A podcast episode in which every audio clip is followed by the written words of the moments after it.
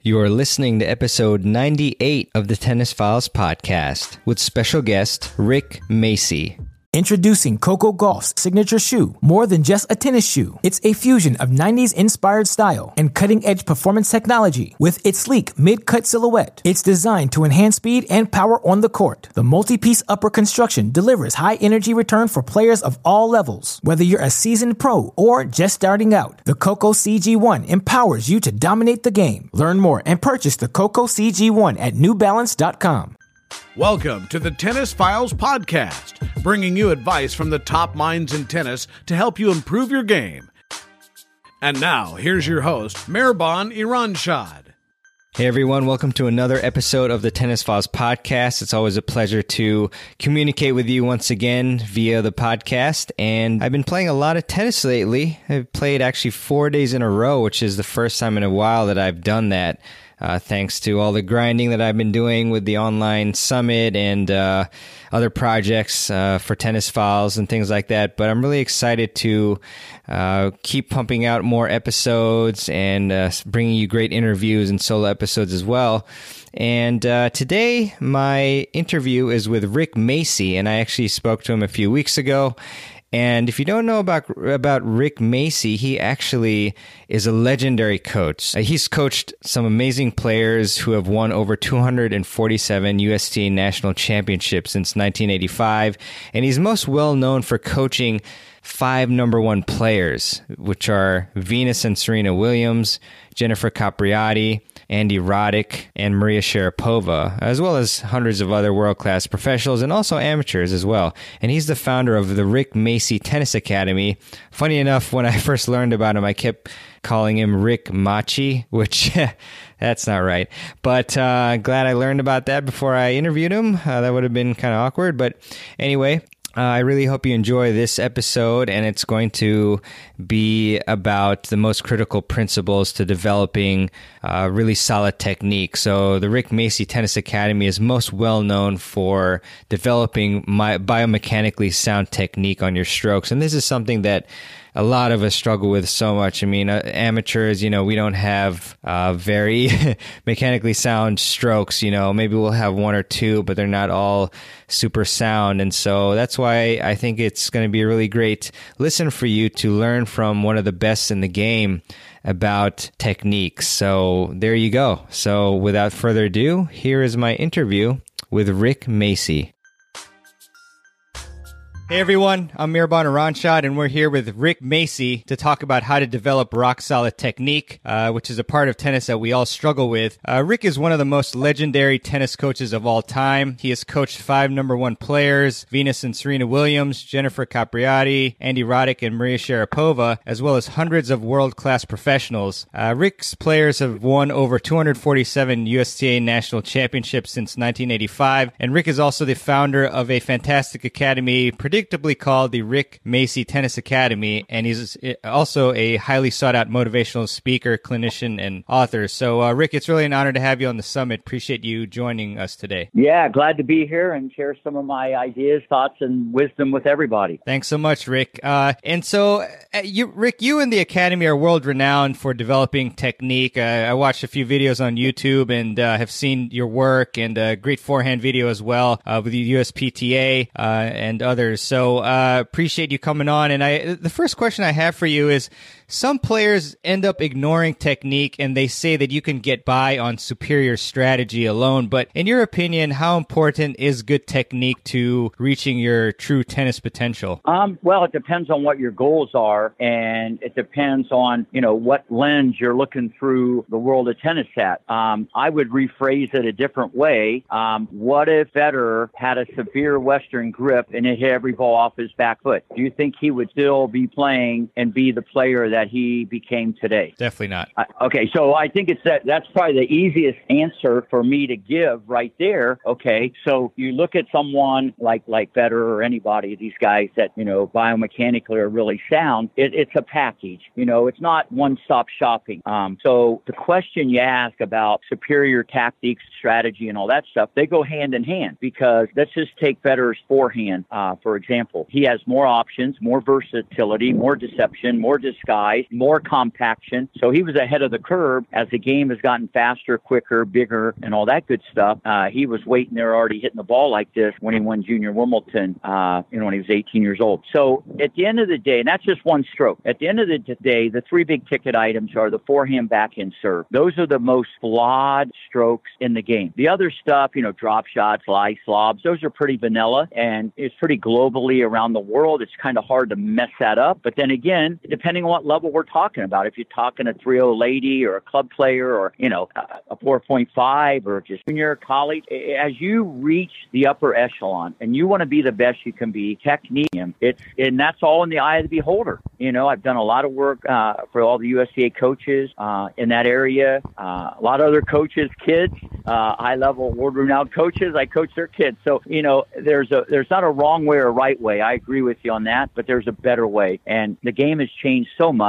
Uh, you know, the more complicated you are or the more uh, you're the human improviser out there, I, it's going to be, it's going to be a tougher ticket. I tell everybody, what if this person had that stroke? And it always comes back to they would have won millions of more dollars uh, if they were better in that area. And it starts with technique, starts at a young age. You got to bake it in. The muscle memory is brutal to change as you get older. A little easier on the serve because you're standing still, but it's very hard to reprogram the reflexes and then re-brainwash the muscle memory as they get older. And that's why I got some kids five, six, seven, eight, nine. Their technique on the forehand and backhand is better than some world class players. And I'm not saying that's what they're going to be. I'm just saying they're going to enjoy tennis for a lifetime. They hit the ball amazing, no matter what speed the ball's coming to them. Yeah, great, great points there, Rick. Really appreciate that. And so, when a player is struggling with ter- their technique, whether they're young or if they've been, uh, you know, in- ingrained with bad technique, generally for for amateur players, what is the first step that you would have them take to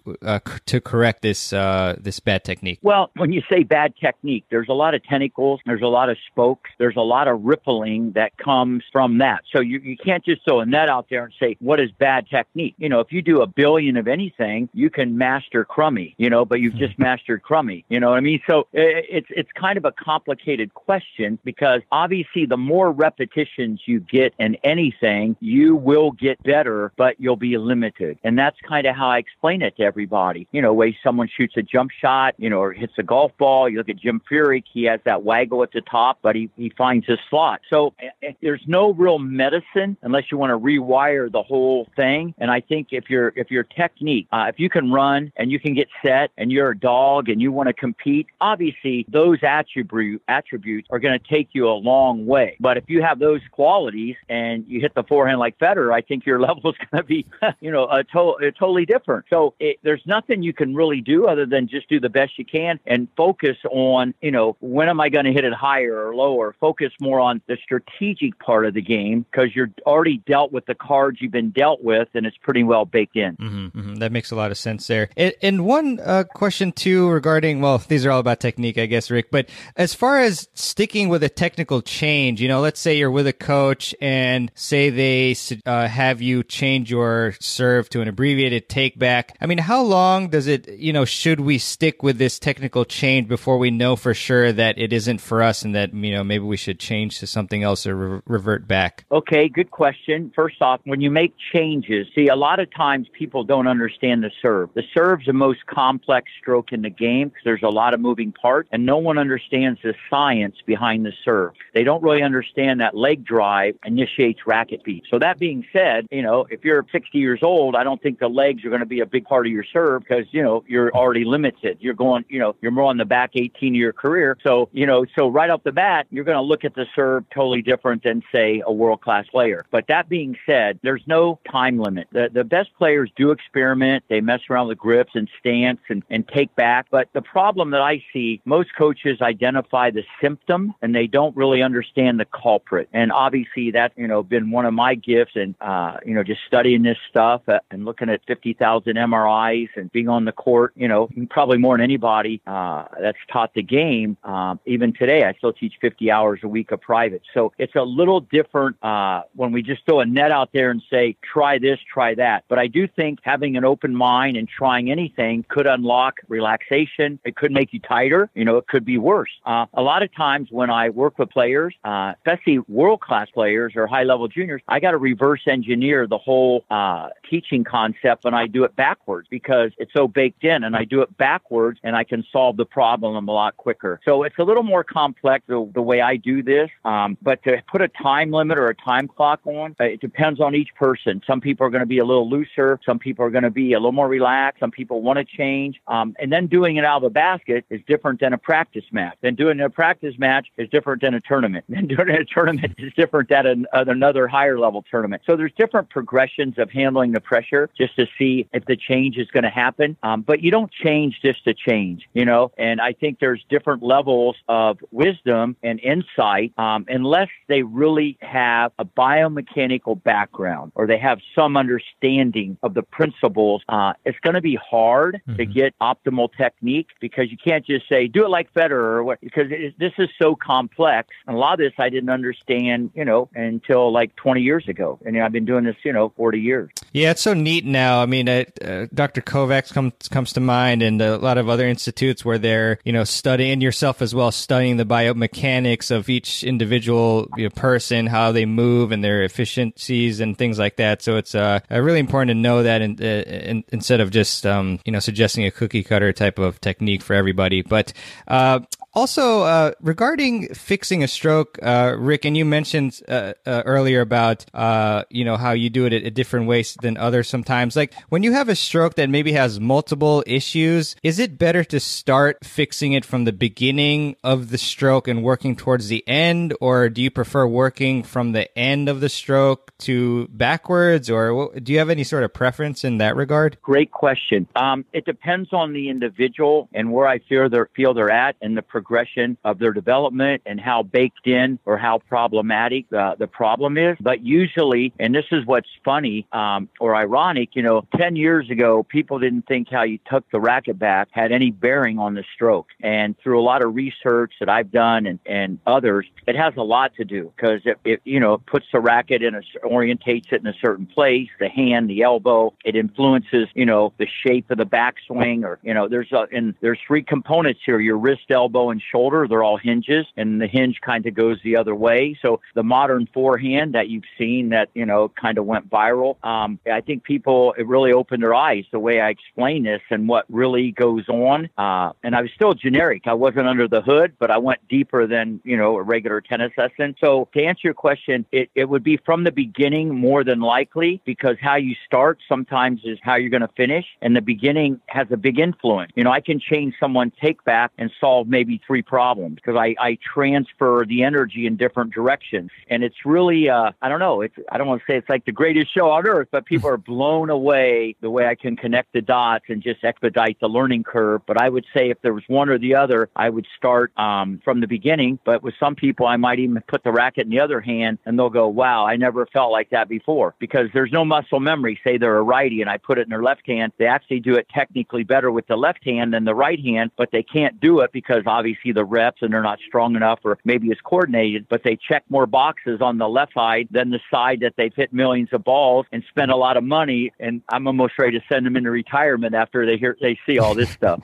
Love it, Rick. Love it. Appreciate all that advice there. And so, uh, one aspect among others that uh, amateur players struggle with is getting into a powerful loaded position. Uh, I think especially on the serve, but also on on other strokes, of course. So, uh, what tips do you have for us on getting into an optimal uh, loaded position, position so that we can unleash more stored energy into our shots? Well, obviously, if you don't get there, you're not going to have as many options. And so, you know, getting to the ball, I mean, that's never changed in the history of tennis. You run, you get set and hit. Now it's like you run and it's more about loading. You know, that's the, that's the word the last you know, 20 years. So I do a lot where I throw the ball to people and they run over there. They load the system. What I call the system is the body. They load the system and they just let the ball go by by. Okay. And the reason why I do that, see, I'm working psychologically. I'm having a different objective psychologically in their head because when people run to the ball, their first goal is to get it and their second goal is to hit it. Okay. And so what they do, especially like you said, the club player, or that's kind of, I think, what you're referring to, they run, they get near the ball and they just give it a thump because they have a racket and an arm and they picked up the racket with the hand and they think the arm hits the ball. Unfortunately, power starts from the ground up. The power starts from the leg. It goes to the hip, the shoulder, out the arm through the racket. So you got to load the system. So what I do is I have people run to the ball, load. They'll be in that, you know, nice coiled position where the shoulders are farther than the hips, what we call a separation angle. And I let them make, I make them let the ball go by and then I get them to feel what it's like to load. But, and for some people, it's even hard to let the ball go by. And that goes to show you mentally just how excited people are. Because we all know in this sport and sports in general, the wild card for greatness is calmness. You got to be very intense, very competitive, but you got to be calm. And so I do that drill a lot, and it's been a game changer for a lot of people because I've given them a reference point to run, load, but not hit the ball. And then when I bring the ball back in the equation, I've kind of baked in a little bit more the loading process that of telling them, oh, you didn't bend enough or whatever. So that's something I use, and I've had great success. And I got hundreds of corrective techniques that I have on all the strokes that I use to try to expedite the learning curve.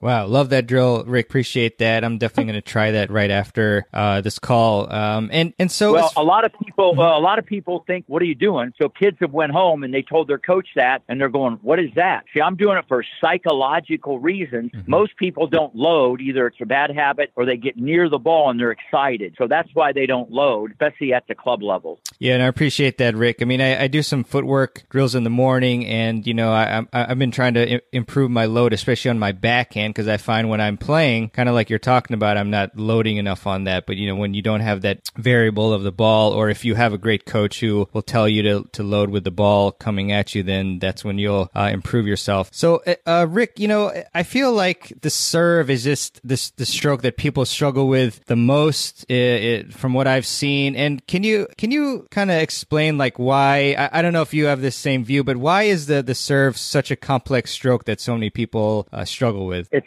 interesting because um, just through all my experiences and you know being around a lot of biomechanists and you know people uh, through my career and you know studied this stuff and looked at uh, you know millions of video at 400 frames a second. The serve is the easiest thing to teach, uh, even though it's the most complicated because there's no movement. You know, it's like hitting a golf ball, except obviously the ball's not stationary. But since there's no movement, there's a lot of things that are easier to pull off uh, with the serve. But the reason why it's more complicated, 99%, I'd say, people don't understand the serve. And when I say that, I even mean world class athletes, coaches, um, and all levels. They don't understand the science behind the serve. Uh, now it's complicated because you got the left side of your body doing something and the right side, and there's a lot of moving parts uh, going in a lot of different directions, and requires a little more coordination. So that's why it's problematic for the club player. The club player doesn't even have the right grip half the time. So if you're talking even at the world class level, and I did a study of this, okay, over 95% of the women on the tour biomechanically the serve is incorrect. But if you do millions of anything, you're going to perfect something pretty decent. All right. So that being said, the science behind the serve is, and I mentioned this earlier, leg drive initiates racket speed. There's an optimal time when the racket should be going in and the leg should be going up. This is called counterintuitive. When one thing is going one way, the other is going the other way. So the science is the legs are supposed to drive the racket down into the lower part of the back area, if you want to call it that, or it just goes into that area. But most people enter that area anywhere from 10 to 100% too soon. They don't put the racket not only in the right place,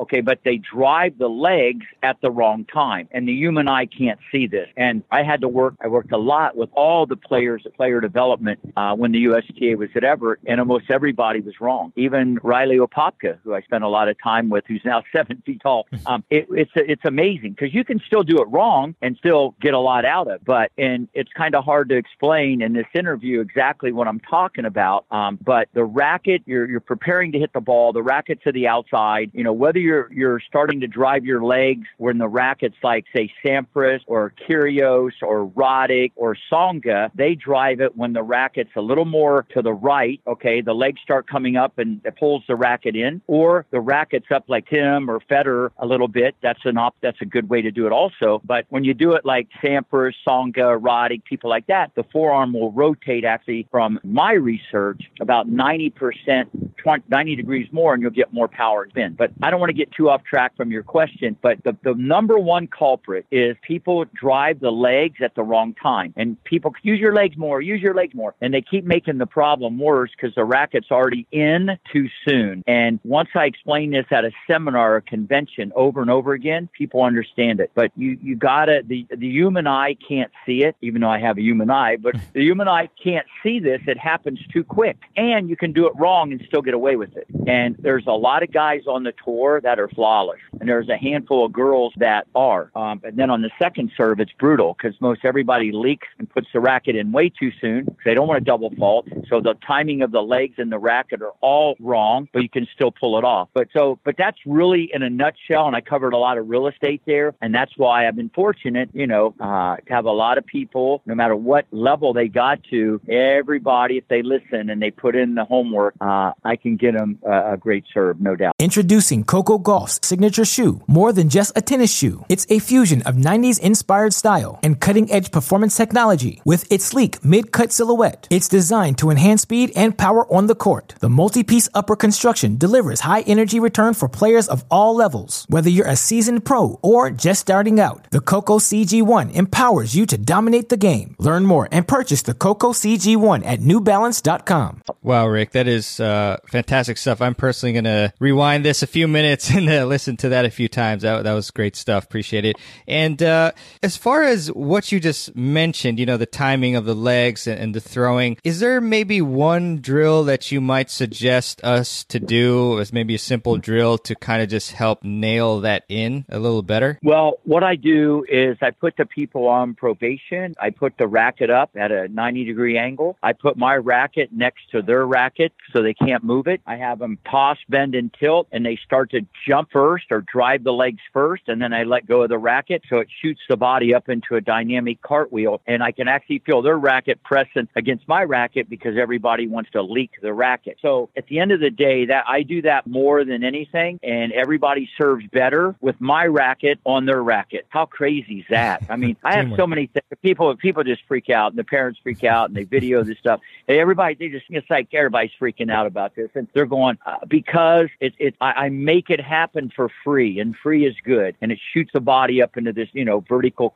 uh, position. And like I said, they go into the, the dynamic cartwheel a lot more explosively, and they all say the same thing. I go, were you higher off the ground? Yes. Did you reach up more? Yes. Did the ball go over the net higher? Yes. Did I tell you to do any of those things? No. Wow. See, they all happen for free, and I don't even tell people to, to bend their knees, um, uh, if, unless they don't bend their knees, obviously. And I actually reverse engineer it. Sometimes I have, and I can't put this in an article, so I don't want people to start throwing darts at me because they need to come and watch me teach because I that's why I couldn't write it. See, uh, mo- you don't try to jump. Your legs drive and it comes, you come off the ground and we call it a jump. But sometimes if you think about it, how many people have you had that you've taught in your lifetime that jump too soon? None. Okay. Everybody drives your legs too late because no one mm-hmm. understands the theory. I have people jump too soon and they still can't do it. I have them jump on purpose like they're playing volleyball. Okay. Spiking a volleyball and they all serve better because what it does, it makes the racket more dormant. So they're not, their racket's not all over, you know, Palm Beach County down here and the legs drive the racket and it's a pulling action. It's not just, you know, total spaghetti, out of control arm thing. Don't get me wrong. The arm is loose and you're free and all that stuff, but the legs drive the racket. That's why you see a lot of the guys serve look different than the women serve. Not that they're, the women's serves are bad. I'm not saying that, but they look different. They're shorter. They're more compact. They're more co- organized and it's like a karate move. So it's a whole different concept because the guys have a tendency to do it a little different. Maybe they threw a ball as a youngster different where the leg, hip, and shoulder were synchronized, whatever. But the problem is your arm is twice as long, got a racket in your hand. Everybody overcooks it extra crispy. The racket goes down the back too soon on the other side of the head. And it's just, just there's just some, uh, a minutia problems that occur on the serve. Um, and, you know, if they went at it from a biomechanical point of view and you really understood what should happen. But what most people do is they say, use your legs more, jump more, reach up more, you know, keep your head up. Those are all good tips, but all vanilla and they're a symptom because no one really understands uh, the real culprit. Wow. Rick, uh, that's that's amazing stuff. A real gold mine of information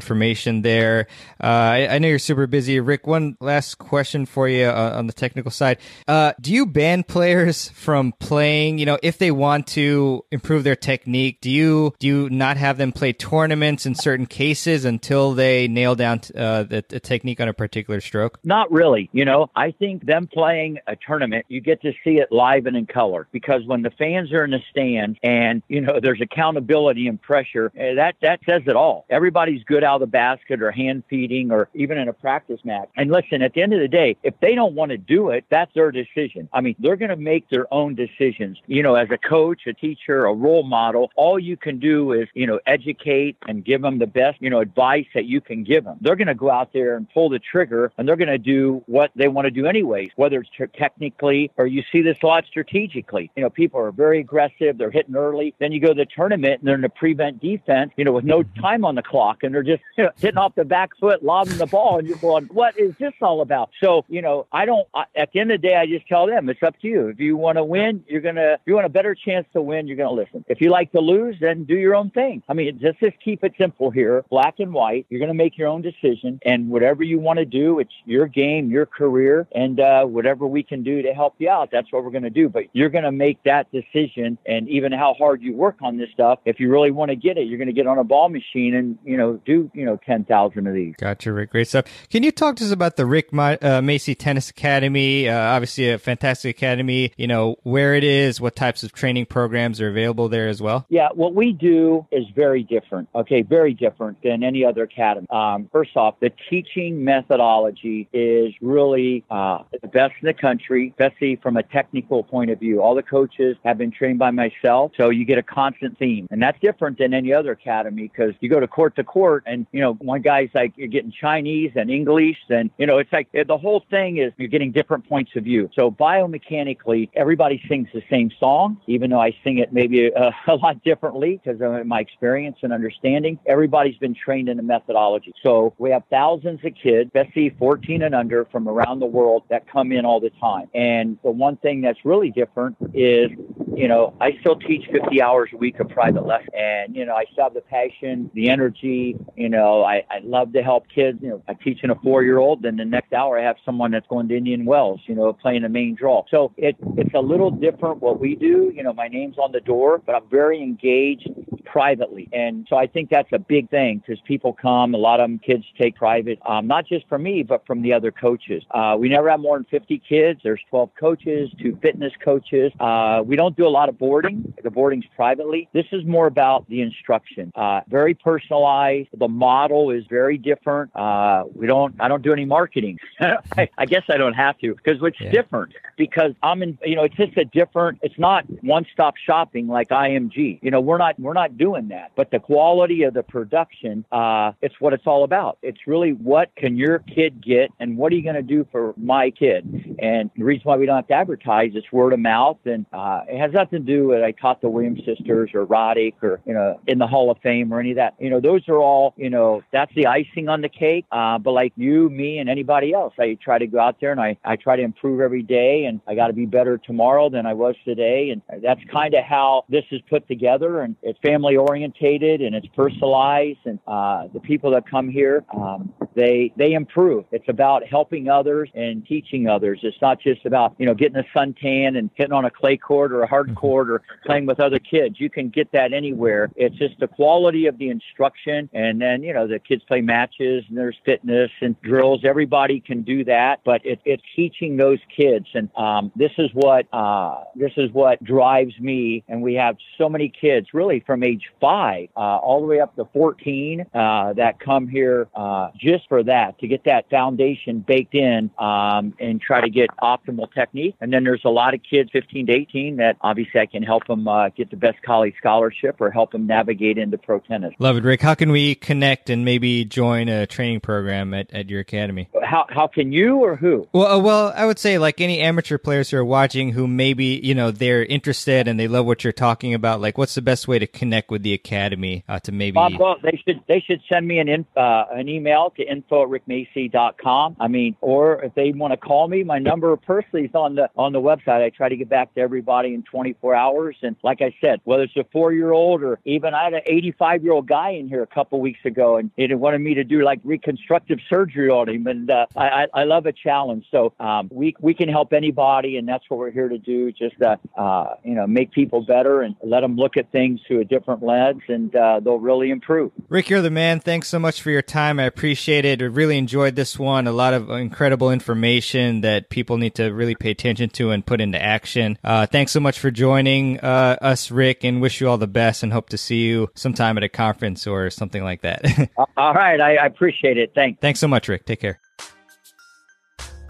All right, I hope you really enjoyed that episode and that interview with Rick Macci. Uh, I'd really appreciate it if you would leave a review for the Tennis Files podcast. And you can do that by going to the podcast app of your choice and simply leaving a review. And uh, for iTunes, you can go to tennisfiles.com slash iTunes to do that. I really appreciate you listening in. And at the top of the show, I actually mentioned that I had played four days in a row and I just want to mention the importance of stretching. I mean, each of those days, maybe the second morning and, and after, I felt pretty stiff. And what I did, as I do every single day, is I uh, jogged, did some jump roping, did some dynamic warm up exercises, and then I did stretching. And I specifically focused on a bunch of uh, hip and groin stretches. And my hip tends to get very tight. So uh, by focusing and putting in 10 minutes or so of of work on the stretching which you know doesn't doesn't necessarily feel that great but only takes you 10 minutes uh, to do i felt much more limber right right out of the gate you know after stretching so whoever invented stretching uh, i want to give you a hug you're probably not on earth But anyway, sorry that took a grim turn there. It's kind of weird. But in any case, really want to encourage you to stretch uh, as much as you can. I mean, don't overdo it, of course, but most of us underdo it and we pay the price by feeling like crap and we don't know why we are not flexible and why we can't get to balls. And that's because we're not flexible and mobile enough. So, really want to concentrate on that, especially if you feel a hampering in your movement and you are not stretching. All right. Well, uh, I would like to leave you with a quote, as I often like to do at the end of the show. And this one is by Zig Ziglar, very famous individual. And Zig said, Don't let the mistakes and disappointments of the past control and direct your future. And that's really important because a lot of people, as you probably heard in some of the mental game episodes and um, uh, videos from the summit, uh, they, you often refer to previous times when you encounter a challenge. You might immediately think to the past and say, "Oh, you know, I screwed up last time, so what's going to change this time?" But you can't do that. You have to trust in yourself and in all the practice and hard work that you put in, and uh, just go forth and concentrate and give it your best effort. So I hope you like that quote by Zig Ziglar. And um, all of, of the uh, links, uh, anything mentioned on the show today will be at tennisfiles.com slash 98, as well as tennisfiles.com slash podcast. All right. Well, I really appreciate you listening to the Tennis Files podcast and this episode uh, and every episode. Really appreciate your support and continuing messages and emails. And yeah, just let me know what's up. Let me know uh, what you need to improve in your tennis game. You can always email me at mehrban at tennisfiles.com. That's M E H R B A N at tennisfiles.com. And that is that for this week. But uh, I will definitely be seeing you on the next episode of the Tennis Files podcast. Uh, have a great week and please play some tennis. And before you go out there, always have some objectives, some goals, and some things to work on. That's the way you'll improve. Just don't mindlessly go out there and just hit balls. So, hope that inspires you to improve your game and take it to the next level. All right. I'll see you next week. Take care. Thanks for listening to the Tennis Files podcast. For more tips to help you improve your tennis game, visit tennisfiles.com.